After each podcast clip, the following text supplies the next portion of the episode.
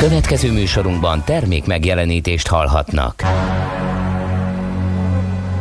A 90.9 Jazzy bemutatja egy zűrös városban, ahol semmi sem biztos. Csak az adó?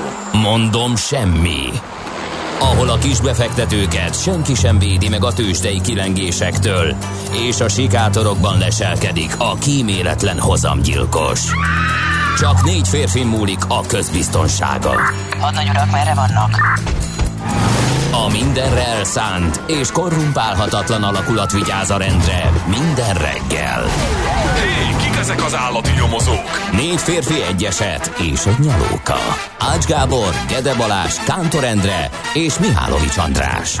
Az íróasztal mögül pedig Profit kapitány diktálja a tempót. Humor, emberi sorsok, közönséges bűnözők és pénz, pénz, pénz. Egy különleges ügyosztály, a Gazdasági Muppet Show minden hétköznap reggel a 90.9 Jazzin.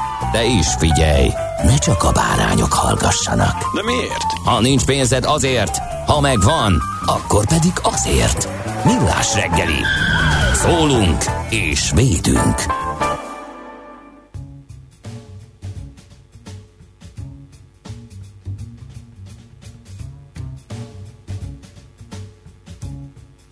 És most, Check. és most, jó reggelt kívánunk, ez a Millás reggeli. Mi is?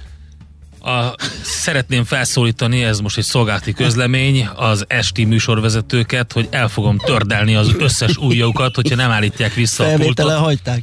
Nem tudom már min hagyták, de az összes gombot visz, meg kellett nyomogatni, a pirosakat, kékeket, sárgákat, hogy működjön az adás. De legalább ilyen jó a rendszer, mert rátenyeresz és megnyomsz mindent, akkor beindul. Úgyhogy jó ez. Jó reggelt kívánunk valóban ez a millás reggel itt a 90.9 Jazzin méghozzá augusztus 25-én Szerdán Igen, reggel. morgó Ugye? szerda lenne. Morgó szerda. Hát van? már, hát Nem tudom. nézd, azzal kezdtünk. Végül is ugye azért az új tördeléssel való fenyegetőzés lássuk, Ja, be, igen, nem egy igen. vidám Az nem vidám történet. reggelnek De ez a csak egy kezdete. belső, ez csak Abszolút, igen, ez egy belső információ, szolgálati közlemény. Na, hát kedves Lajosok és Patriciák, boldog névnapot kívánunk nektek. És déli bábok. Tényleg, déli bábnap is van. Hát azt Igen. megnézném, hány déli báb ünnepel De ma. szerintem van, mert hogy én ilyen Hát napsugárkával, meg ilyenekkel találkoztam. Biztos, mert itt van. Úgyhogy köszöntjük őket is nagy szeretettel. Rövid ma a sor, föl is lehet sorolni Elemére, Elmira, József, Marinetta, Tamás, Tomás, Zia és Tomás Zina, akik ma ünnepelnek. Úgyhogy köszöntünk mindenkit nagy szeretettel. Eredetileg ez is irodalmi alkotásokban szerepelt. Ezt sejtettem, hogy ezt így meg... Egy ilyen 19. századi névalkotásról van szó. Jókai Mór Levente című művében és műmondákban szerepel többek között a déli báb. Uh-huh. Na, És a Um, Fata Morgana. Na, kis, a kis Morgánácska. de képzeld el, hogy a másik névnapja 24-én van decemberben, úgyhogy uh-huh. az egy És nagyon... kettő is van, hát ez őrület. Na hát ö, igen, így van ez. Öm, születésnaposainkat is köszöntjük, üdvözöljük, sok boldogságot nekik, ö, mindjárt el is mondjuk, hogy kikkel ö, együtt egy napon születtek, de van egy-két esemény, amit érdemes megemlíteni, 1609-ben például Galileo Galilei bemutatta első távcsövét a velencei törvényhozóknak. Ez nagyon érdekes. A Hát- 1609, ugye mindig elgondolkodunk. Igen, főleg amikor belekukkantottak, képzeld, milyen meglepődést okozhatott, az Igen, hát lehetett. aztán utána így kicsit sanyargatták is. Igen, gyanús is lett. Miért jön közelebb a világ, hogyha belenézünk abba a csőbe? Meg is, hát addig sanyargatták, míg szegény meg is tagadta a tanait Igen. nyilvánosan, és ilyen szobafogságban kellett leélnie az életét, úgyhogy nem volt, nem volt az annyira jó ötlet. Ez, ez a távcső, mint gondoltam. Igen, kicsit előre szaladt az időben, ott abban a helyzetben nem nagyon lehetett jól eladni ezt a, ezt a sztorit. Azzal együtt egyébként egész magas kort ért meg, Igen. ö, mert hogy 1564-ben született, és 1642-ben hunyt el. Az így a kora reggeli fejszámolás eredményeként 78 év jön ki. Úgyhogy ö, hát így. Na hát 1825 óta független Uruguay, akkor kiáltották ki a függetlenséget. Nagyon keveset foglalkozunk ezzel az országgal. A hivatalos neve Uruguay keleti köztársaság egyébként. Úgyhogy ugye az Uruguay neve Guarani nyelven azt jelenti, hogy a festett madarak folyója, maga oh, a folyó. de szép. És egyébként az egész egy nagyon érdekes, uh-huh. nagyon, nagyon klassz város, ország, bocsánat, és uh, találkoztam egy ilyen nagy kiállításon, borkiállításon egy csomó borásszal, aki Uruguayból jött, és uh, nagyon jó benyomást tettek rám, amikor beszélgettem velük, tehát egy ilyen ugye tényleg keves, talán a fociból vagy a sportból van meg nekünk ez az ország, úgy, úgy szerintem kicsit ilyen obskurus, nem, nem foglalkozunk vele, de hát pedig kellene. Na, azt mondja, mi van még? Hát nagyon sok minden. Azt mondja, hogy ja igen, hát a Linux A Linux születésnapját is ma ünnepelhetjük, mert hogy 91-ben, a 30 évvel ezelőtt a fiatal finn egyetemista Linus Benedict Torvalds elküldi levelét az egyik Minix levelezési listára, melyel a Linux kernel a nagy nyilvánosság elé kerül, innentől tudunk róla, és innentől fejleszgetheti azt, akinek ahhoz tudása és képessége van, mert egy nyílt forráskódú operációs rendszerről van szó. Születésnaposok közül direkt odafigyeltem Direkt, a tegnapi, is. A tegnapi a kedves hallgató kérésére, hogy kevésbé ismert híres embereket is mondjunk, úgyhogy kigyűjtöttem egy pár ilyet. Gyorsan azok közül válogassunk egyet-kettőt, akik a nagyon ismertek. Az első az élő Árpád sakkozó sportvezető fizikus volt, ugye az élőpontszámok rendszerének kidolgozója. Én nagyon sokáig azt hittem, ő 1903-ban született, amikor a sakversenyeken mondták, hogy hány élőpontja van, hogy az Hát valami... az olyan élő, tehát Igen, olyan, hogy- olyan, hogy- még- még, érvényben lévő pontszám. verseny, nem tudom, versenyek alatt szerzett, vagy. Valami, és kiderült, hogy ő élő Árpádról vannak ezek a pontszámok elnevezve, úgyhogy rá is emlékezünk, csak úgy, mint Sir Thomas Sean Connery, Oscar díjas skót színészről, aki 1930-ban született, és ugye 2020-ban hunyt el, egy zseniális színész. Hát a Bondoknak az egyik nagy alakítója volt, nekem valahogy mindig is a, az igazi Bond az hozzá kötődik. Úgyhogy eh, Gene Simmons is eh, ma ünnepel, ő 49-ben született, ő a KISS eh, magyar zsidó származású basszusgitáros. Azért magyar zsidó, mert hogy ő um, izraeli, magyar származású, de izraeli születésű. Uh-huh. Úgyhogy neki is itt vannak a gyökerei, itt is vannak a gyökerei többek között. És a Simot szatyrok maradhatatlan. A kis mellett, ugye, mert az, az is fent volt ugye a, a villámmal írt testbetűkkel. A Judas Priest is ott szerepelt, az ő frontemberük Rob Halford, angol énekes is ezen a napon született, 1951-ben. És sok, sokunk számára az egyik nagy díva, nagy szépség, Claudia Schiffer, német fotómodell 1970-ben született ezen a Frederick Forsythot mondtuk? Nem, a brit azt író. neked hagytam. Nekem hagytad, 1931-ben született. Hát legismertem művei ugye a Sakár napja, meg az Odessa dosszié. Zseniális film készült Ö, mind a kettőből, sőt a. Sakál napjából szerintem több is. Az Odessa dossziében, meg ha jól emlékszem, Michael Caine az egyik főszereplő, de nem vagyok benne Nekem is teljesen ő ugrott be valamiért, igen. Úgyhogy így az esélye még nagyobb, hogyha már ketten is őre emlékezünk. Aztán a kevésbé ismert híres emberek, ugye tegnap egy hallgatónk kérte, hogy elevenítsük fel ezt a régi szép szokásunkat, hogy megpróbálunk olyanokról is szólni, akik Ott, aki talán híresek, nem. csak nem Igen. olyan nagy körben, mert mert ez, ez ugye mindig nehéz az ilyen választás, mert esetleg azt mondjuk, hogy Lu- Ludwig Fau német költő nem annyira ismert, és kapunk egyszerre öt SMS-t, micsoda a kedvencem, például az a verse, hogy Lud- Ludwig Fau. Igen. 1821-ben született. Forradalmár is volt ő, nem csak író-költő. Nagyon vicces műveinek a, a 1847-ben az első kiadást megélt, és egészen prózai Gedichte című kötete, ami versek. Egész egyszerűen, úgyhogy de aztán utána van sok minden más is természetesen. Na, és Heil, Heilbronn díszpolgára ő. Fau. Um, kik vannak még itt? Hát szerintem, hogyha tegnap a rodéziai Forma egy Na. történetét feszegettük, akkor Trinidadba elugorhatunk René Kuo atlétára emlékezve 1987-es ő, úgyhogy úgy emlékezünk, hogy boldog születésnapot kívánunk. Ö, még akár aktív is lehet, hát ennek majd utána kell nézni, bár ugye 13-34, hát ott már nehéz, nehéz átlendülni a magas lécen. Nem tudom, hogy ö, mi volt a fő ö, azt mondja, hogy Na keresd meg, hogy mi volt ő, addig Megnézem. elmondom, hogy még ki az, aki kevésbé ismert híresség.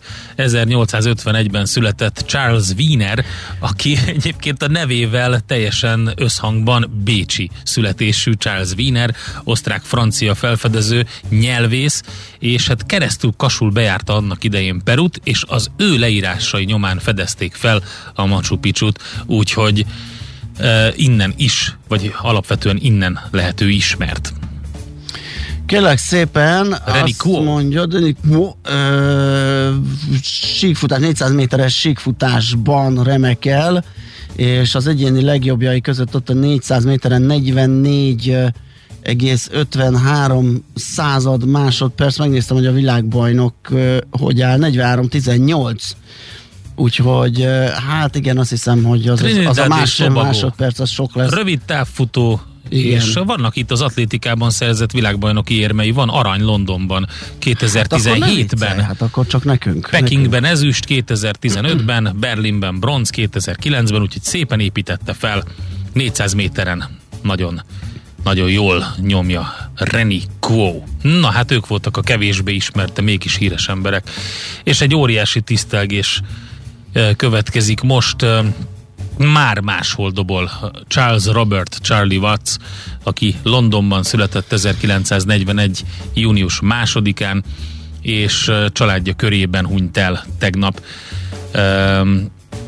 Aki hát lényegében ugye nyilvánvalóan a Rolling Stones dobosaként vált világszerte ismerté, közismert volt, elegáns megjelenéséről sokszor ilyen úriemberesen, mindig ilyen visszafogott, kedves, mosolygó figura volt, és ő egyébként jazz dobosnak készült, vissza is tért ezekhez a gyökerekhez szóló lemezein és más művészekkel folytatott együttműködéseiben, de mint ahogy tegnap a Millás reggeli Facebook oldalán is írtam, róla nem azt terjedt el, és hogy nem úgy emlegették, hogy a nagy virtuóz doboz, hogy hú, dobos, hogy miket dobolt úristen, hanem, hanem azt terjedt el róla, és azért volt talán egy fantasztikus dobos, hogy eszméletlen pontos. Tér, órát lehet igazítani hozzá, mindig ott volt, mindig hozta azt az ütemet, ami kellett, és akármi történik, főleg élő ö, tehát koncerteken, élő fellépéseken ez nagyon-nagyon fontos, hogy egy ilyen óramű legyen ott hátul, és így azt. Egyébként ki el is mondta egy interjúban, és ezt is kiraktam a Facebook oldalunkra, hogy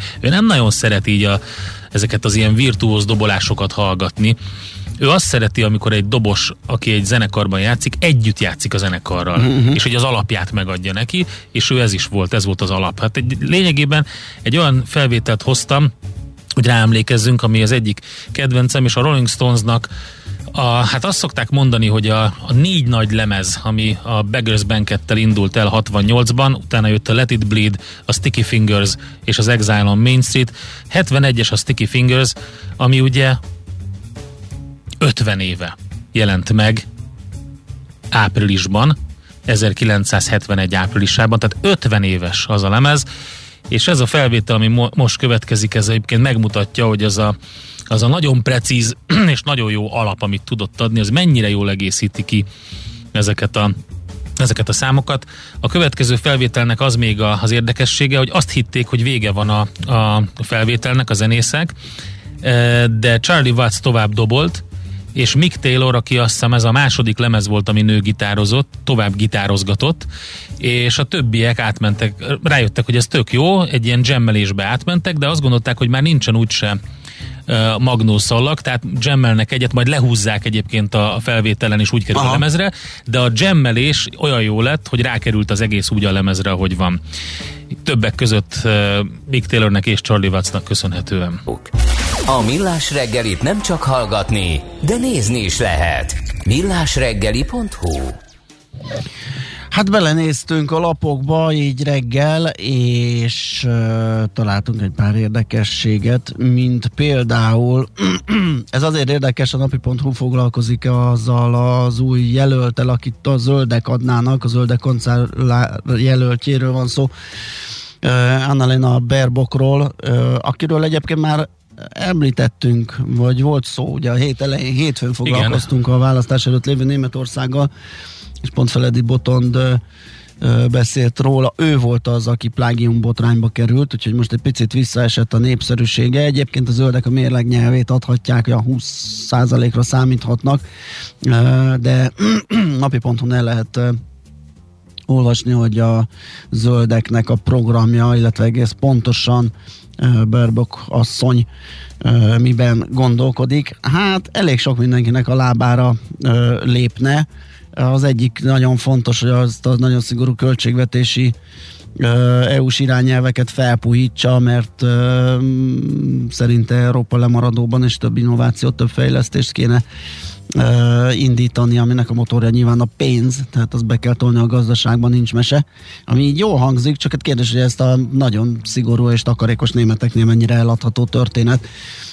De hát itt van egy csomó más részlet is a napi.hu-n, úgyhogy északi áramlat kettőről, meg, meg arról, hogy hogy milyen adókat, meg miket terveznének a zöldek és ezzel az új kancellár jelölt asszony, úgyhogy ott lehet ezt olvasni. Lehet, hogy csak később, ugye már a héten belefutottunk egy ilyen, hogy kereste egy kedves hallgató, és nem volt ott csak két jön óra. majd. A napi pontura ez a cikk jön. Így van, így van.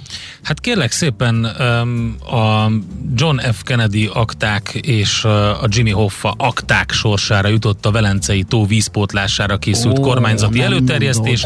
Hát Tíz legalább évre, súlyú. Tíz évre titkosították. Hát amikor ezt így elolvastam, akkor azt gondoltam, hogy Én ezt a mi, titkosítós mi, mi van? sosem Mi értem. van? Mi van?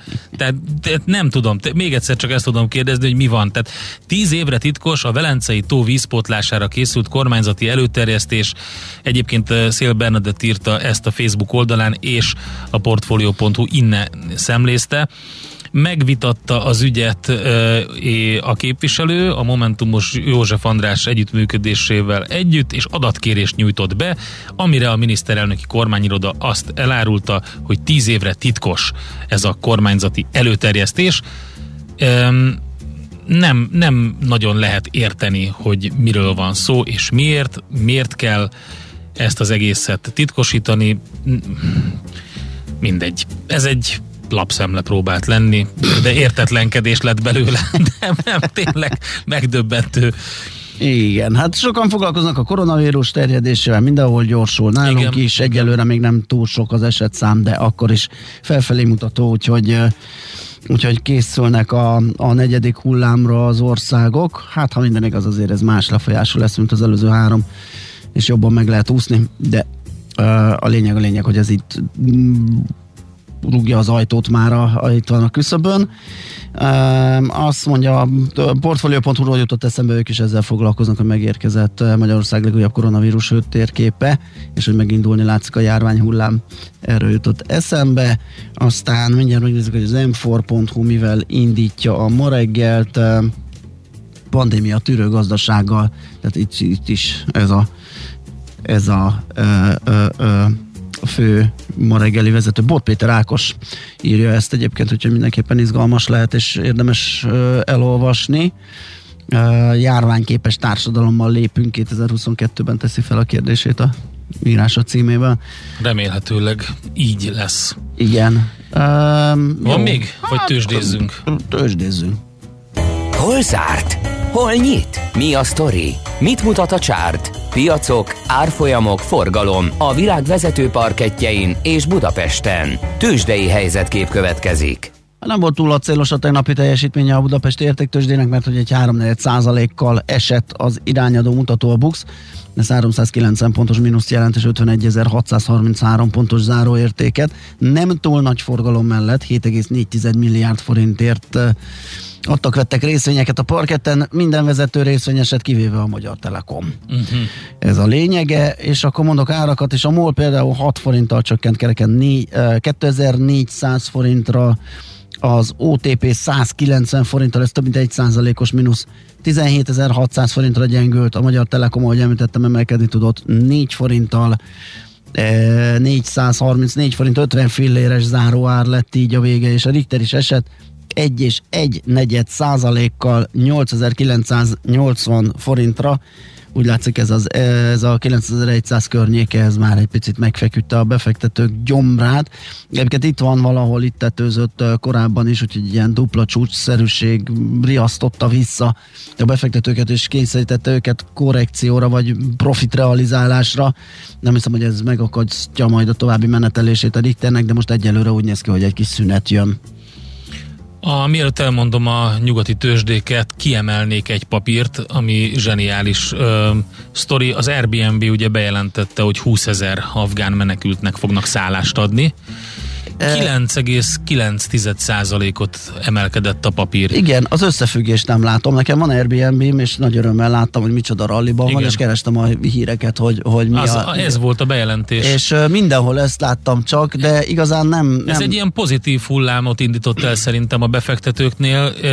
Ez a, az After Hours-ban visszavettek belőle valamennyit, de én csak ezt, fél én ezt értem, százalékot. de amikor kijött egy rohadt jó gyors jelentéssel, uh-huh. és Akkor meg nem volt semmi. elkezdtek parázni azon, hogy majd jön a negyedik hullám, aminek a, ami miatt Mhm. majd nem lesz olyan jó az a folytatás, és azért nem ment eleget, meg korrigálgatott, akkor... Figyelj, akkor, baromira nem tudom neked ezt megmagyarázni, azt tudom, hogy a bejelentés után történt. Igen, a, ez így, ez és abszolút, akkor indult a abszolút rally. ez volt, a, én is csak ezt találtam, és a, a, a rallinak ez volt a háttere, én azt, azt nem láttam át igazán. Talán ez az ilyen ESG-s Hát- sztori lehet benne, ugye, hogy benne volt a közleményben is, hogy felelősséget érzünk, és Csak ugye ez. egyre erősödik ez a, ez a típusú befektetői igen, attitűd. igen, igen. Benne van a, a, a környezet mellett az az S betű, a social, igen, és ez igen, nagyon igen. erősen ott volt. Biztos, ilyesmi lehetett. Na gyorsan akkor a Nasdaq fél százalékot erősödött, a Dow és az S&P körülbelül egy tized százalékot, kiemelendő papír még a Macy's 4,4 százalékkal, az Alibaba vitte a prímet 6,6 százalékos plusszal, a General Motors is jól szerepelt majdnem 3 százalékkal, a Pfizer viszont 3 százalékot visszacsúszott. Londonban és Frankfurtban enyhe jó hangulat uralkodott 0,2-0,3 százalékos plusszal, Japánban és Hongkongban, és, hogyha jól láttam, a Sánkhái tőzsdén is egy enyhe visszaesés van uh, a mai napon, úgyhogy um, ott nem volt annyira jó Még- a hangulat. Még két szó a budapesti parkethez jött egy-két hír. A Cikpanonia életbiztosító nyertében a Hungária, Hungarikum biztosítási Alkusz Ja, igen. Kft. szerezhet jelentős befolyást, konkrétan 100%-os közvetlen Kérdés, tulajdon. hogy a Hungarikum biztosítási alkusz Kft. az egy Hungarikum-e? Hát ez igen, ez Ugye? nagyon, nagyon komoly kérdés. Ö, és van még egy... Ö, Ilyenkor a tulajdonosi szerkezetet kell megvizsgálni, és akkor kiderül, hogy hu- hungaru, Hungarikumról van-e szó. szerintem abszolút Hungarikum. Jó, akkor ezt megbeszéltük. És ö, van még egy az Autovalisról jött hírt, vett egy óriási placot a Kopaszigát környékén. Most keresem a hírt, de nem találom, úgyhogy fejből kell meg satszolnom, amire emlékszem, azt hiszem 18 ezer négyzetméteres, és egy ilyen, egy ilyen multi, A Kopaszigátnál? multimárkás. Hát az egy nagy autó, autócentrum lett Aha. az a környék ott Dél-Budán, úgyhogy oda szépen becsütsen a többiek közé, és egy ilyen multimárkás kereskedelmi uh-huh. egységet hoz létre az Autovalis, tehát ez a két cég hír volt még, amit gondoltunk, hogy ide vigyeztünk. Tőzsdei helyzetkép hangzott el a Millás reggeliben.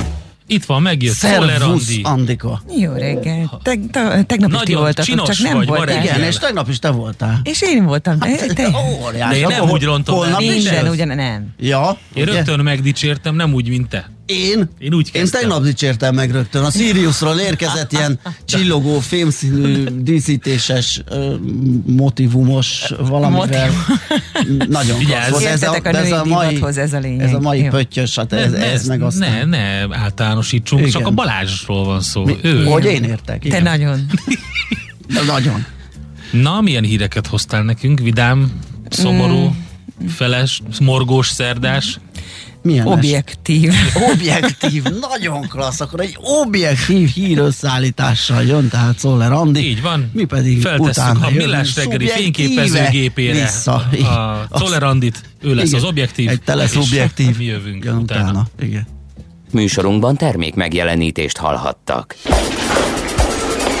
A reggeli rohanásban könnyű szemtől szembe kerülni egy túl szépnek tűnő ajánlattal. Az eredmény Krétával körberajzolt tetemes összeg. A tethelyen a gazdasági helyszínelők, a ravasz, az agy és két füles csésze és fejvállalakzat.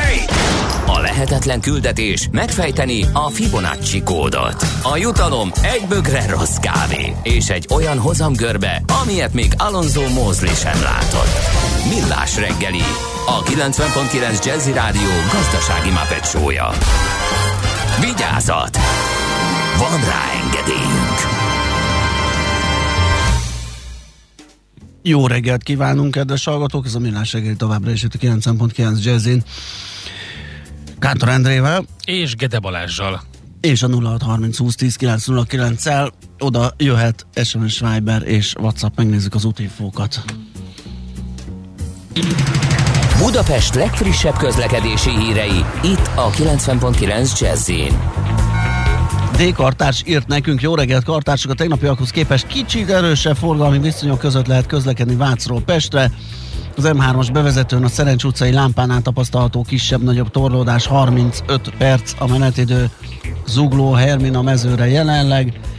Aztán Löpapa is írt nekünk Morgan Encia uraim, kartársak kellemes időben hús, merre jártam. Na persze a Prima Donna és szabadságharcos kereszt kivételével, azaz Ülői körút Baros Rákóczi a tér írja ő, és mindjárt megnézzük az útinformnál mi Hát, újság. figyelj, én azt látom a közútinfóban, hogy sávelhúzások vannak, meg szűkületek a Váci úton, Robert Károly körúton, Szilágyi Erzsébet fasorban, és egy Arany János utcai lezárás van ott az ötödik kerületben. m 0 déli szektorban megint korán kezdődik a buli, mert 40-45 perces időveszteségről számol be az útinform, ugye ez máskor 20-25, most két napja ott mm, fokozottan áll a bál, úgyhogy ezzel számoljatok. Budapest, Budapest, te csodás! Hírek, információk, érdekességek, események Budapestről és környékéről.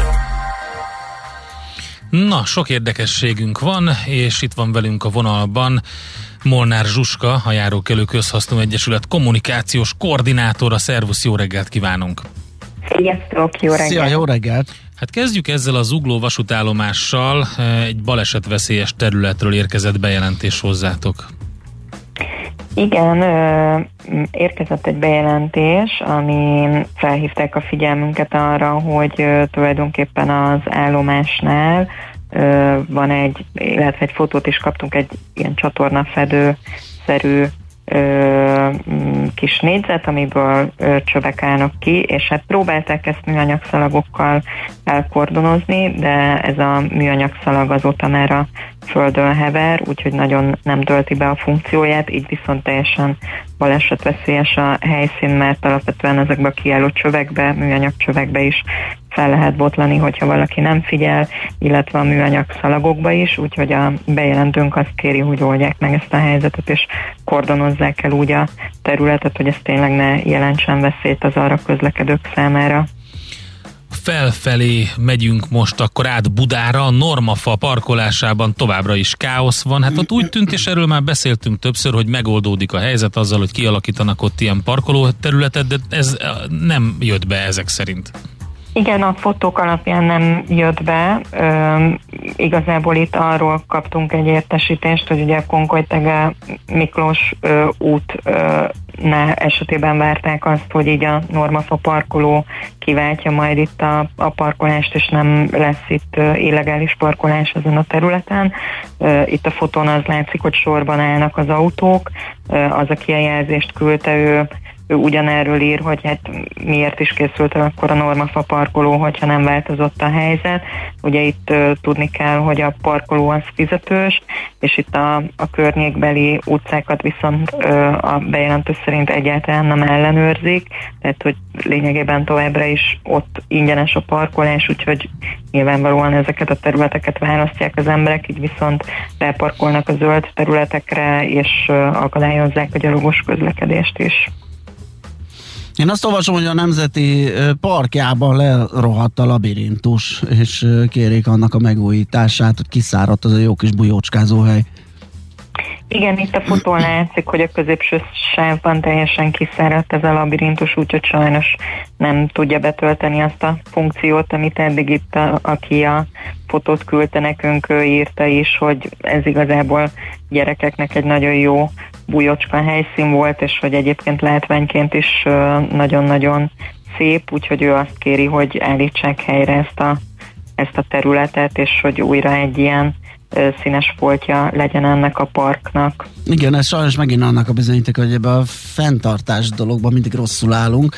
Ugye létrejön egy beruházás, az odáig rendben van, de a fenntartásnál mindig akadás van. Hát itt is Igen. azért ez egy ideje látszódhatott, mert elég szép nagy terület van kiszáradva, tehát ezt mondjuk akár nem tudom megelőzni, vagy ideje korán áttelepíteni. Jó, mondjuk az biztos, hogy ez, ez az időjárás az nem kedvezett sem a Hát parkoknak, én értem, de a szélének meg kedvezett, mert Igen. ott meg megvan, tehát ja, furcsa. Igen, egyébként ez, igen, hát ezt nem tudjuk, ezt nyilván az Igen. szakemberek, kertészek tudják megalapítani, az is lehet, hogy valami, valami ott történt, ugye azért a zöld felületek kicsit Mhm. kiszámíthatatlanok, nem szabályosan viselkednek, Igen, igen. az is lehet, Akár a talajban is lehet valami. Igen, De épp ezért van. mindenképpen kell vele foglalkozni és vizsgálni. Mhm. Na nézzük a kerékpáros közlekedést, ott több minden is van. A West Endnél már én is tapasztaltam bicajjal érkezve, hogy hát ott egy kicsit nehéz lerakni a bringát, mert elég kevés hely van kialakítva, így aztán gyakorlatilag mindenhez kötözik a bi- bicikliket, a biciklivel közlekedők. Igen, itt sajnos egy kicsit ilyen káoszos helyzet alakul ki, ez tulajdonképpen a West Endnek a hátsó bejáratáról beszélünk, ami ott a Ferdinánd hídhoz van közel, és ö, ö, ugye itt is írja az, aki a jelzést küldte, hogy ö, hogy ő, maga is nem tudja kerékpártámaszhoz rögzíteni a kerékpárját, és hogy mindenki, amit lát, ahhoz, ahhoz zárja a kerékpárt, és hogy például a futárok, akik ugye a West Endből, ételfutárok, akik a West Endből szállítanak, ők is rendszeresen itt parkolnak, úgyhogy azt kérné, hogy itt legyenek kerékpártámaszok, méghozzá sok, mert hogy úgy tűnik, hogy erre abszolút volna igény. Egyébként nagyon sok ilyen jellegű kérés érkezik hozzánk, hogy különböző helyeken legyenek kerékpártámaszok, és hát még egy nagyon fontos dolog van, hogy használható kerékpártámaszok legyenek, mert szerte a városban nagyon, nagyon sok helyen használhatatlan kerékpártámaszok vannak. Egyébként erre a Magyar Kerékpáros Klubnak vannak ajánlásai, és mi is például múlt héten vagy két héttel ezelőtt tettünk közzé egy ö, fotosorozatot arról, hogy, Hogy mi lenne az hogy ideális, milyen, igen. Illetve hát mi arról, hogy mi, milyen ö, kerékpártámaszokról kapunk jelzéseket, amelyek használhatatlanok, és hát nagyon-nagyon sokan kommentáltak, hogy, Hát hogy valóban igen, ez érthetetlen. Aki már egyszer próbálta lelakatolni a bicikliét, az tudja nagyjából, hogy hogy lehet, és furcsa az, amikor, főleg amikor egy ilyen városrészt felújítanak, és egy ilyen designer kitalálja, hogy egy egy építész, hogy milyen jól néz ki, és tényleg csinálnak egy ilyen szemre jól kinéző valamit, ami úgy néz ki, mint egy elfektetett rugó mondjuk, egy óriási de Ja. nem lehet a bicikliket lelakatolni, csak a Igen. kerekét, ugye, ami gyakorlatilag másodpercek alatt lopható, ugye bringa. Úgyhogy igen, Igen, nagyon sok probléma van ebből. Ezt egyébként, amit említettél, ezt vízforralónak hívják a bringások. Ja, tényleg, igen, Ez a- olyan, ez a merülő közkeletű- gyors forraló, igen. Igen, igen. Ez például teljesen használhatatlan, de tényleg nagyon, nagyon sok ilyen jelzést kapunk mi is, és sajnos vannak, vannak ö, olyanok, akik, ö, akik abszolút nem is ö, konstruktívak ebben a kérdésben. Tehát, hogy sa- itt megemlíteném, bocsánat, mert egy ilyen nagyon fájó pont, ugye például az IKEA, akikről azt gondolnánk, hogy hogy nagyon vásárlóbarát cég, évek óta küzdünk velük, és állandóan sablonválaszt kapunk, mert egyrészt nagyon kevés kerékpártámasz van, náluk másrészt ami kint van, az is használhatatlan, úgyhogy ezt innen is üzenjük nekik, Hm. hogy nagyon-nagyon rengeteg levelet írtunk már nekik, és rengeteg De az bejelentést reális, adott hogy a háromajtós szekrényért biciklivel megy az hát ember? nem azért, egy csomó mindenért megy az Ja, ember. kisebb cuccokért. Húsgombócér is. Húsgombócér, az is igaz, szangával, Igen, és de utána le lehet fotók- tekerni. Igen, de a fotók bizonyítják, hogy ott állnak a biciklik, Aha. ö, Ja, ja, csak, ja. hogy, Csak csak, hogy, csak hogy szanaszét egyrészt, másrészt meg nagyon sokszor beszélgetnek arról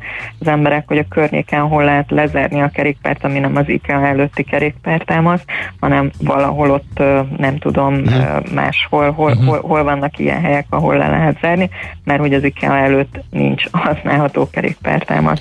De egyébként még, bocsánat, csak egy mondat, hogy még azt, azt megemlítem, hogy például a Lidl és a Magyar Posta az utóbbi időben ők ilyen jó példával járnak erről, mert hogyha küldünk hozzájuk ilyen jellegű kérést, akkor általában cserélik. Oké, okay, Úgyhogy tök jó, hogy ezt elmondtad. is. Azért is furcsa, mert egy ilyen skandináv mentalitás, ráadásul főleg ilyen biciklis közlekedésben élen járó. Furcson nyaggatni kell érte őket. Ha már Igen. cangázunk, azt, az is egy izgalmas eset itt a Hungária-Magyaródi sarok környékén, amikor a vakvezető sávot rávezetik a kerékpársávra, hogy ezt a taktilis jelzést, ezt a recés követ, hát ez, ez is okozhat bonyodalmakat, sőt balesetet is akár.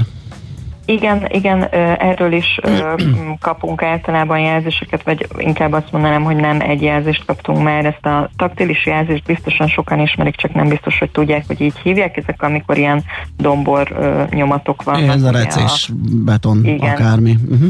Igen, igen, az útfelületen, és az ugye arra szolgál, hogy a vak és gyengénlátó közlekedőket ö, tudja ezt segíteni a, a közlekedésben. Ö, ö, előfordul, hogy ezeket rosszul vezetik, vagy például egy csatornafedő cserénél, ahol ugye magán a csatornafedőn is megy egy ilyen, ott mondjuk rosszul for, fordítják a csatornafedőt, és akkor hirtelen valahova máshol vezet. Vagy itt lehet, hogy Itt, ö, utólag került felfestésre a biciklisáv, és akkor már lent volt ez ugye- a... Uh-huh.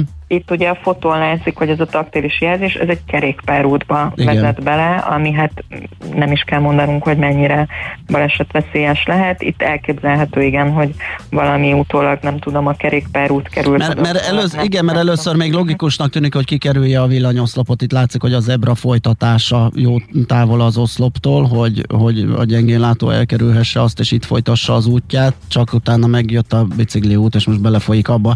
Tehát ugye ez, ez okozhat Igen, és problémát. hát igen, és hát ugye kerékpárosok egyébként is azért jóval nagyobb sebességgel, Ja, ja, ja. főleg egy kerékpárúton jóval nagyobb sebességgel közlekednek, mint a gyalogosok, hogyha ez mondjuk egy, egy, egy ö, ö, olyan gyalogos ö, indul el abba az irányba, aki nem is lát, akkor ezt tényleg azt hiszem, hogy nem kell ecsetelni, hogy ez így mennyire balesetveszélyes. Itt ugye a, az útfelületek kialakításánál erre nagyon-nagyon kellene figyelni, hogyha valami utólag kerül oda, akkor ezek a taktilis jelzések ne... ne Összhangban legyenek igen. azzal, igen, ne, ne okozzon van, problémát. Oké. Okay. Van még egy jó hír a legvégére. Ja, a büdi, Elindult a- büdi alagútat. A horror alagút. horror alagút, amiről beszéltünk alagút. mi is, ugye egy éve, vagy másfél valamikor. Igen, szerintem lehet, hogy többször is beszéltünk Igen. a, az úgynevezett halál vagy horror alagútról, mert elég sok ilyen beceneve lett ennek az alagútnak. Ez tulajdonképpen ugye a, a Bajza és a, Bajza és a Bulcsú utcát köti össze, a 6. és a 13. kerületet, ugye ez a Podmanicki Mhm. útról nyílik. Talán a bringások ismerik a legjobban, ez egy gyalogos és kerékpáros ö, alagút, ö, és hát egy nagyon örömteli hír, hogy ezt tavaly ezt az ügyet a 6. kerület felkarolta. Mi 2015 óta levelezünk az illetékesekkel, tehát hogy most már így mondhatjuk, hogy ö, ötödik vagy hatodik éve küzdöttünk mi is ezzel a problémával, és nagyon sok illetékeshez eljutottunk, mert ugye ez a terület egy MÁV tulajdonban lévő terület, de a MÁV azt mondta, hogy ez MÁV érdekeket nem szolgáltat, nem vezet peronra, úgyhogy ők ezzel nem foglalkoztak, de utána a fővárosi jegyzőjével is beszélgettünk ez ügyben, illetve, illetve sok-sok levelezést folytattunk mi magunk is, és, és tavaly még az Innovációs és Technológiai Minisztériumot említem, mert velük is volt egy levélváltásunk, és akkor tavaly ö, ö, készítettünk egy interjút Terézváros alpolgármesterével, mert ők, ö, ők beleálltak ebbe az ügybe, és felvették a, az összes illetékessel a kapcsolatot, és itt egy ilyen nagy együttműködésben ö, fog történni a felújítás, tehát a tehát az FKF, Fővárosi Közterület Fenntartó, Fővárosi Vízművek, Budapesti Dísz és Közvilágítási Kft. és a hatodik kerület is részt vesz ebben, úgyhogy egy ilyen közös munka lesz, és ezt azt hiszem, hogy múlt héten zárták le az alagutat, úgyhogy most már elkezdődtek a munkálatok, és hát nagyon kíváncsian várjuk mi is, hogy mi lesz az eredménye.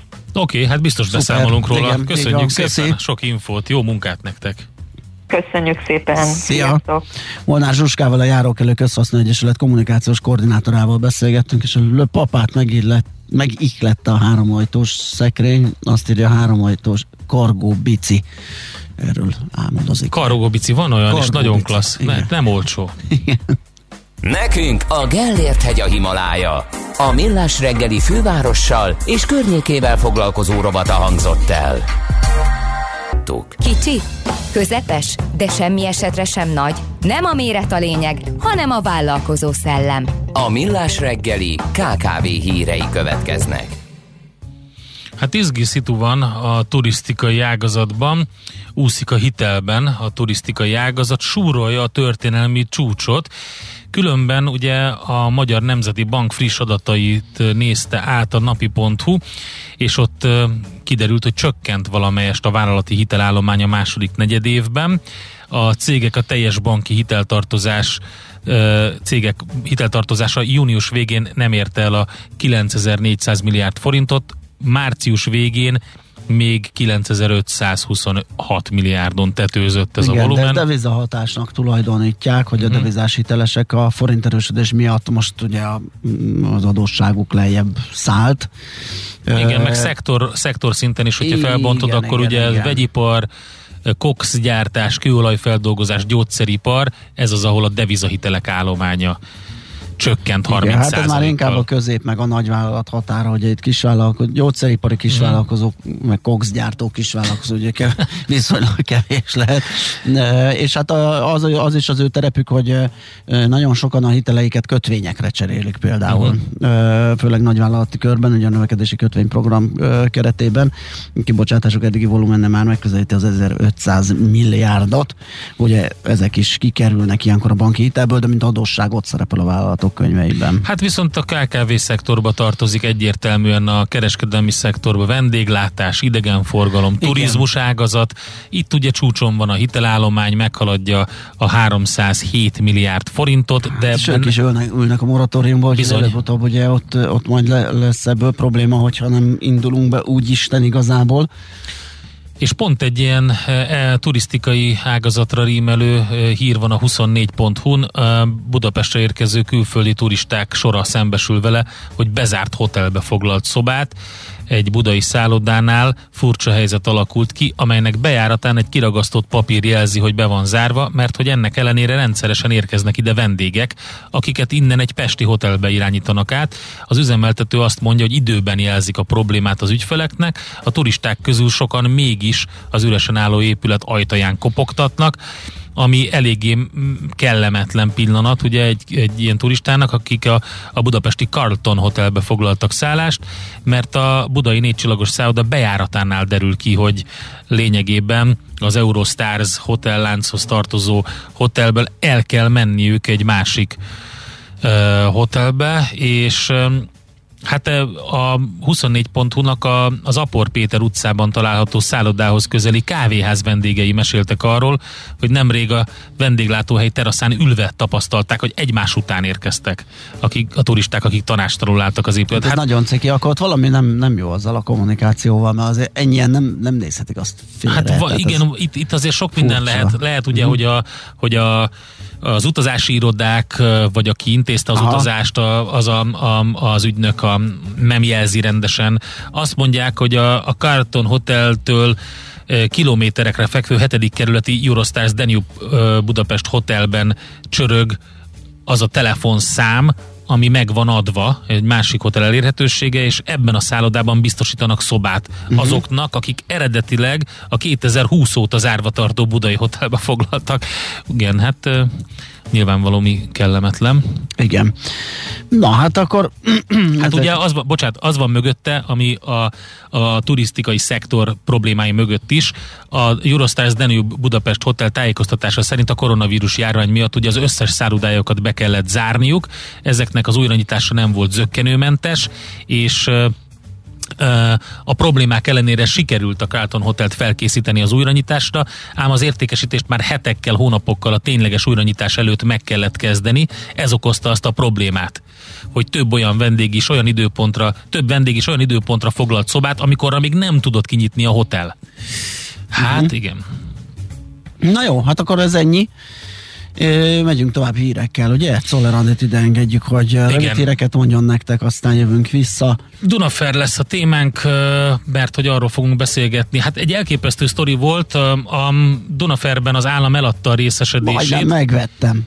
Tegnap estig lehetett licitálni. Ne, Igen. licitáltál? Nem tudtam licitálni, mert az a baj, hogy a, a, azt a fú, tehát a, a, a licitre, hogy mehess 2000 forintot le kellett tenni, és az 17-ig délután 4-ig kellett befizetni, Ja, pedig banki ö, úton kellett, hogyha azt hittem, hogy gyorsan este uh-huh. ö, azt elküldöm, és ö, kicsavarom az állam kezéből a Dunafer részesedését, ami egyébként akkor este 10 óra körül 13 ezer forinton állt. 13 ezer? Akkor, akkor hát a névérték... Cikkhez képest egy ezres ugrott a licite, vagy az a lépés köz az ezer, de az a névértéknek még mindig csak ilyen 10 százaléka kb. körülbelül. Lehet, hogy még annyi se, nem tudom, hogy hogy van pontosan. Az a lényeg, hogy szűk hat napig lehetett licitálni erre a rész, részesedésre. Most ez a részesedés, ez nem nagy, ez mi? Négy ezrelék, négy tízezrelék? Tízezrelék Négy tízezrelék volt ez a részesedés, de nem is ez a lényeg, hanem az, hogy beleszólás van, ugye az állami tehát az van, hogy a vállalat jóváhagyása nélkül az eladás nem valósulhat meg, hiába Jó, nyeri meg valaki az nagyon- árverést, az igazgatóság fölment. végül megvétózhatja az állami pakett átadását. Igen, igen, igen. Durván elszállt, kérlek szépen, Na. 2 millió 201 ezer lett az ár, úgyhogy én hiába, ennyit biztosan adtam volna érte, de azért az elviccelődtem volna. Izgalmas a szitu. Erről fogunk beszélgetni, Nagyon. tehát már elképzeltem után. magamat, hogy ott a bankcenter lépcsőjén interjút Igen. adok, megkérdezik, hogy hát és igen, Igen. mi a terve a Dunafer Igen. rel, és akkor tudod, reorganizáció, mondanám ott a hülyeségeket. Nem, azt mondanád, mindegy. hogy egy, hát a Dunafer az lényegében a GDP-t befolyásoló tényező. Igen, Magyarországon igen, óriási igen. munkáltató, és mindent elmondanál, amit kell. Abszolút. Nézz is! Ne csak hallgass! millásreggeli.hu Na hát egy izgalmas uh, szituációnak lehettek tanúi azok, akik követték a Dunafer állami részesedésének árverését a tegnapi napon, ahogy egyébként uh, újságíróként ezt megtette Jandó Zoltán, a G7.hu újságírója, és szervusz, jó reggelt! Szervusz, jó reggelt! Szia, jó hallgatókat. reggelt! Ö, nem egy túl nagy részesedésről van szó. Ö, hogyan kell ezt értelmezni, hogy tényleg ennyi volt az államnál, vagy korábban eladott egy nagyobb adagot, ez a 0,4, mit mondtunk, 10 ezred, Tízezred, igen. ö, vagy ezrelék, vagy száza, tízezred százalék, vagy nem is tudom, hogy lehet ezt kifejezni. 103 részvényről van szó. Hogy ennek mi a jelentős, van egy jelentősége ennek a paketnek, ami most itt úgy néz ki, hogy gazdát cserél, de erre is kitérhetünk, hogy lehet, hogy nem. Hát ugye az cég irányítása szempontjából sok jelentősége nincs, mert ugye ez Igen. jelentősen nem befolyásolja. Abból a szempontból egyébként lehet, hogy ugye a fő tulajdonosa a cégnek jelenleg nem nagyon tudja irányítani a, a vállalatot, mert ugye ez egy ciprusi cég, ami mögött három tulajdonos áll, akik összevesztek, és ugye ez okozza a Dunafer fő problémáját, Aha. és nem annyira tudnak értelmesen összehívni olyan közgyűlés, amit mindenki elfogadna, és így nem is igazán tudnak jelen lenni, hogyha olyan közgyűlést tartanak, ahol nincsen feltétlenül korlátja annak, hogy mennyi szavazatszámnak kell jelen lennie, akkor ennek a paketnek is lehet jelentőség, de hát ugye nyilván ez egy eléggé nehezen elképzelhető helyzet. Ö, és ugye tegnap, amikor mi írtuk ezt a cikket, akkor egyébként 1200 forinton állt a, a licitálás, ugye ez tegnap este zárult, a, vég, a végső ár az 2 millió. 200 ezer forint lett, tehát akkor még ott licitáltak rá, de ugye de ugye akkor is az látszik, hogy, hogy, hogy ez ennek magának a paketnek abból a szempontból, hogy irányítsák a céget nincs jelentősége, abból a szempontból lehet, hogy egy későbbi tranzakcióban esetleg, hogyha átadják, eladja a többségi tulajdonos a Dunafert, akkor, akkor nem kell azzal bajlódni, hogy még egy állami tulajdonos is van, ami nem feltétlenül egy vevőnek nem feltétlenül előny. Ugye azért mondtam, hogy nem is biztos, hogy megtörténik a, a, a tulajdonos váltás, mert hogy itt az igazgatóság, már ez is ugye egy érdekes, mert e, ha jól tudom, egy ilyen inkompetens a board is, tehát e, valakik azt mondják, hogy ők vezetik a Dunafer, de még ez sem tiszta, ők megvétózhatják ezt. Igen, a, a licitálásra is fölhívták erre a figyelmet, a, illetve az árverésnél, hogy, hogy e, akkor történhet meg a tranzakció, hogyha az igazgatóság rábólint, és hát ugye a fő probléma pont az jelenleg a Dunafernél, hogy nincsen olyan igazgatóság, amit mindenki elfogadna, sőt, hát jogi értelemben nincs is igazgatóság, mert az elmúlt években, hónapokban lejárt a mandátuma azoknak, akik voltak, és hát mivel összevesztek a tulajdonosok, és nem igazán sikerült közgyűlés összehívni, ezért nem tudtak másokat vagy újakat kinevezni. Ugye van egy három erőcsoport van, aki itt egymással küzd, és mindenki mást tartana a, a, a jogos vezetőjének a cégnek. Ugye a korábbi vezetés van házon belül, ők irányítják a Dunafert, de nem tudom, hogy jogilag egy olyan esetben, amikor ugye jóvá kell hagyni az igazgatóságnak, akkor ugye az elvileg lejárt mandátú igazgatóság döntése az ilyenkor mit tud érni. Ilyen több, több közgyűlés is volt, amiket tartottak az elmúlt hónapokban, főleg ugye éveleje óta, de ugye ezt nem fogadják el az egyes erőcsoportok, és amit ennél is fontos, hogy a cégbíróság sem fogadja el, tehát az elmúlt egy évben a Dunafernek a cégbíróságon tele van olyan bejegyzésekkel, amiket visszautasítottak, töröltek, megfellebbeztek, azt is visszautasították, és aztán ugye ebből alakult ki az, hogy jelenleg nem nagyon van vezetője hivatalosan a cégnek. Hát ez egy feketőveseknek való spekipája, tehát ugye e, nagyon sok ha van benne, mert elvileg arra lehet spekulálni, hogy oké, okay, ez a két millió forint nagyon felhajtották a végén, de az lehet lehet ugye, hogyha esetleg egy ilyen újabb átadás történik, akkor pont az a 4 tízezred százaléknyi tulajdonrész az egy fontos tényező lehet, és akkor annak az ára az annyi, amennyit akkor éppen mond a tulaj rá, tehát e, valami ilyesmi lehet áttérben, de hát annyi ha van közben, ahogy hallgatom, amit mondasz, hogy ez tényleg egy ilyen egy ilyen nagyon-nagyon komoly spekulációs pálya. Hát igen, és hát itt tényleg a főleg a fő, fő kockázat az az, hogy ha az igazgatóság, ha lesz, akkor azt mondja, hogy mégsem, mm. vagy pedig nek, megjósol, mert hogy ugye igazából itt, hogy az államtól nagyon régóta várnak szerepállásra, mégiscsak egy olyan nagy vállalatról van szó, ami rengeteg embert foglalkoztat, és ott a környéken rengeteg ö, embernek ad megélhetést a, ebből a szempontból, hogyha ez tényleg azért történik ez az eladás, hogy rendezni tudják esetleg egy későbbi nagyobb tranzakcióval a Dunafernek a helyzetét, akkor az lenne a logikus, hogy maga a cég veszi meg ezt a, mm-hmm. ezt a pakettet, és hogy másra az igazgatóság nem is feltétlenül bólintana rá. Igen. Izgalmas, ugye hát ugye voltak ilyen kritikák, hogy um, a Mátrai erőműhöz hasonlítva az olyan nagy foglalkoztatóknak, mint amilyen az ISD Dunafer is, ugye a magyar állama segítségére kéne, hogy siessen, de ugye voltak olyan kritikák, hogy persze hát a, annó a szocialisták privatizálták, ráadásul ugye ellenzéki vezetésű városban működő cég, az önkormányzat meg a szakszervezet kérései nem hallgattattak meg, nem segít senki, az acéliparban is nehéz lenne a tiltott állami támogatás védsége nélkül segíteni. Szóval nagyon sok sebből vérzik ez az egész. Hát igen, ugye itt a, az a 3400 alkalmazott, aki a Dunafernél van azért a környéken elég jelentős. Én megnéztem a, a teljes járásban összesen 4700 álláskereső van, tehát így majd, hogy nem megduplálódna az álláskeresők száma, hogy itt egyik pillanatban a másikra bezárnák a Dunafert. Ugye a kérdés az az, hogy hogy tényleg működik ez a too big to fail a, egy ilyen vállalat esetében, tehát hogy meg, mindenképp meg kell menteni, és nem lehet hagyni elbukni, mert túl nagy. Ugye azért a Dunafer az elmúlt években sőt, hát igazából a rendszerváltás óta a válságról válságra él nagyjából, tehát többször voltak olyan akciók, amikor, amikor ki kellett segíteni valamilyen módon, vagy nagyon kérdéses volt a vállalatnak a jövője. 2012 óta a cég két évben volt nyereséges, összesen meg 150 milliárd veszteséget hozott össze, ami hát annyira nem tűnik fenntarthatónak. Ugye a magyar acéliparnak a helyzete nem könnyű, a, azt szokták mondani, hogy ahhoz nem feltétlenül gyártanak elég jó minőségű acélt, hogy, hogy olyan igényesebb iparágaknak a mhm. beszállítói legyenek, mint mondjuk az autóipar, ahhoz meg nem gyártanak elég olcsó acélt, hogy fölvegyék a versenyt Aha. azokkal a, Fú, de rossz, a kevésbé... rosszul vannak pozícionálva. Uh-huh. Igen, tehát hogy nincs egy, nincs, nem, nem, nem igazán uh-huh. könnyű az ő helyzetük. Nyilván ugye ez a különböző beruházásokkal sikerült ezen javítani, de hát látható, hogy a, a, az eredményességét nem sikerült rendezni a vállalatnak. A, a probléma meg ugye az, hogy most egyébként iparágilag egy viszonylag jó helyzetben lennének, mert valószínűleg az árak kedvezőek, de hát ezt így, így kevésbé könnyű kihasználni, hogyha ennyire zavaros a cég körüli helyzet. Mikor lehet ebből valami? Tehát először igazgatóság kell, és akkor utána az igazgatóság rábolint, vagy nem erre a tranzakcióra, amiről beszélünk, és akkor onnan talán valamiféle rendezést láthatunk?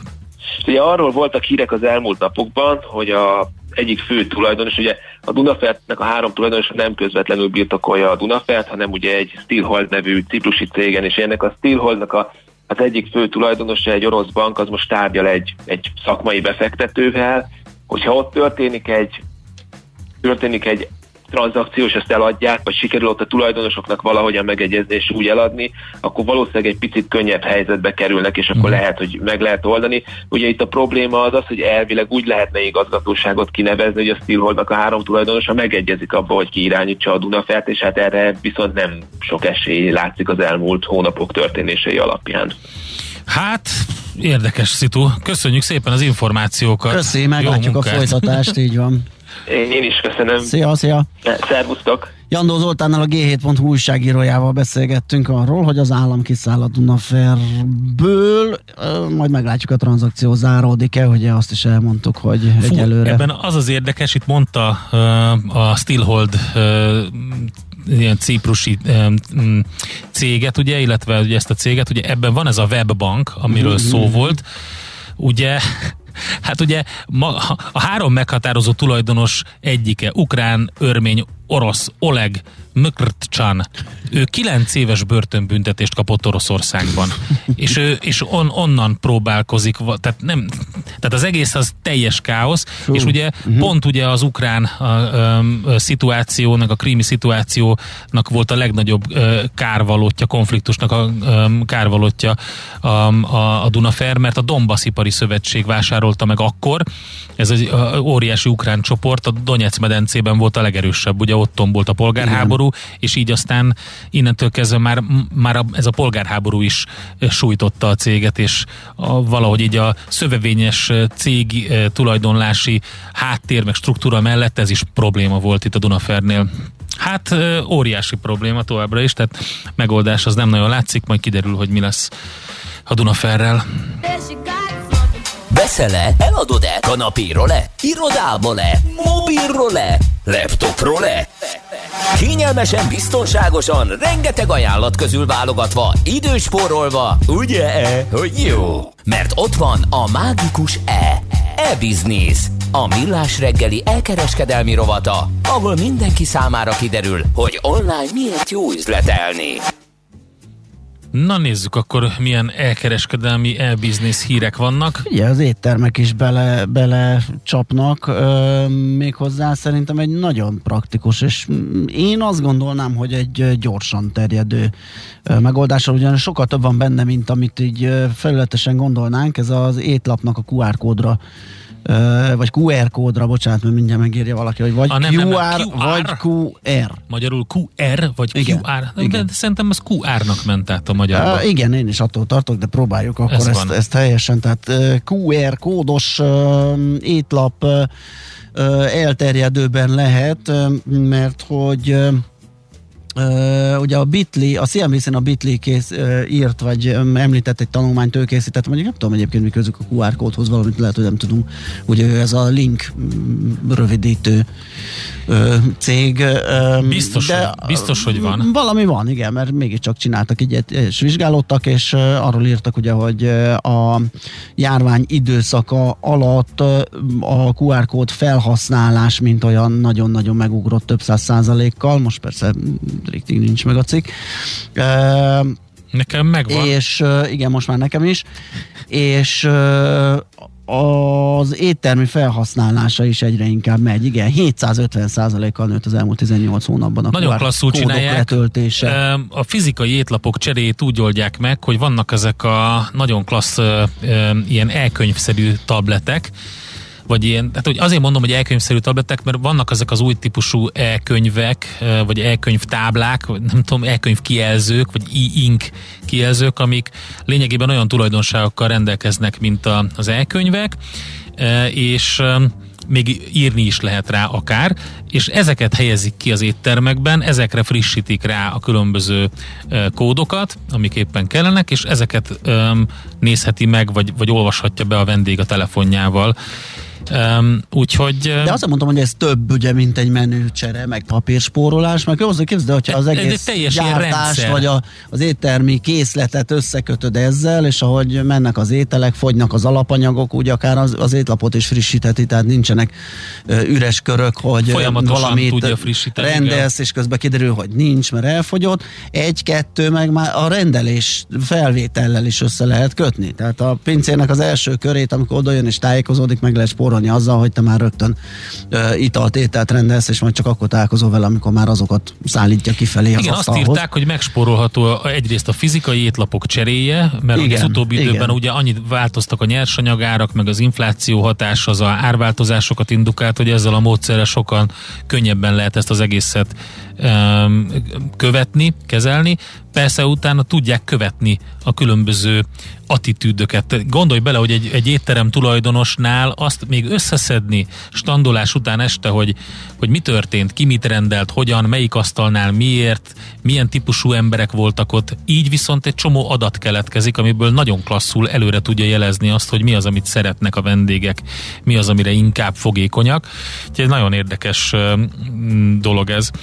A másik hír, amit ide szerettem volna citálni, az a Best Buy gyors jelentés. Ugye hát most nem is tudom, hogy melyik uh, magyar cégre lehetne a, az amerikai kiskereskedelmi, ilyen technológiai kiskereskedelmi fogyasztói, vagy igen, elektronikai cég adta ki a gyors jelentését, azt mondták, hogy a második negyedévben, pénzügyi második negyedévben 20%-kal ö, nőttek az eladások, és úgy tűnik, azt mondják, hogy a lakosság megpróbál bezsákolni különböző eszközökből a, az otthon dolgozás és az esetleges újabb járványhullámok miatti hát nem karantén, de hát kisebb lezárások és főleg az otthon dolgozás miatt.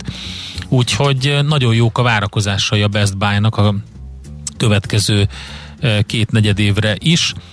Um, egyébként 8,3%-os részvényáremelkedést uh, hozott ez a gyors jelentés a Best Buy-nál. Jól szerepelnek egyébként a papírok, és uh, jól áll a Best Buy. Valaki azt írja, nem akarok telefonozni érkezéskor étteremben. Jó, nem kell. Nem kell, de hát a telefon egy eszköz, és arra használjuk, ami praktikus. Hát inkább ezt, mint a Facebookot nyomkodni, és ott hülyéskedni, meg olvasni a mindenféle izét. Ez egy eszköz, tehát ez szerintem teljesen jó. Én, én akarnék simán. Nekem ez nagyon tetszik. Aztán azt írja valaki még, hogy ugye a pincért is ki lehet váltani lassan. Hát lassan, mert azért az Mindig még, kell egy kis személyes igen. valami. Tehát az, hogyha például átnézed, hogy mit szeretnél, és vannak kérdéseid, hogy hogyan készül, Hát majd egy olyan milyen bort kérek hozzá. lánctalpas Igen. robot pincér Tessék. majd elmondja. Megkérdezzük Czoller Andit, aki már itt van, hogy Lánctalpas robot pincér vagy... A Wally szolgáljon fel, Nem, vagy pedig a nem. Kántor Bandi szép fekete mellényben. Azt hittem, hogy... Hát, És én tudnék bort is ajánlani. Szép Ha már muszáj választani, akkor inkább téged De köszönöm szépen, látod? Igen, szép fekete frizurával. Nem volt erős a verseny, de megnyertem. Úgyhogy- ja, ez egyébként az elkereskedelmi rovatunk volt. Ja, Na, megtaláltad-e? E-Business. A millás reggeli elkereskedelmi rovata hangzott el. E-Business. Üzletei online. Igen, és jön Czoller Andi a legfrissebb hírekkel, információkkal. Um, remélem nem a kenyérdrágulással kezdődik. Hát most nem. Na, látod? Innen eljutottunk. És mennyire lett jobb, a- mennyire lett jobb vagy rosszabb a helyzet hír ügyben? Keresztkérdéseket teszünk fel. Hány, perc lett az a hírszerkesztőknek. hír összefoglaló, hogy körülbelül milyen hosszú? 348, azt hiszem. Oké. Jó, Na, jön. Hát utána Halljuk. jövünk mi, e, és jön hozzánk ide a stúdióba az m4.hu, privátbankár.hu lapcsoport felelős szerkesztője Csabai Károly. A tegnapi jegybanki kamatemelés kapcsán fogunk vele beszélgetni sok mindenről. Maradjatok velünk. Ezt tudtad?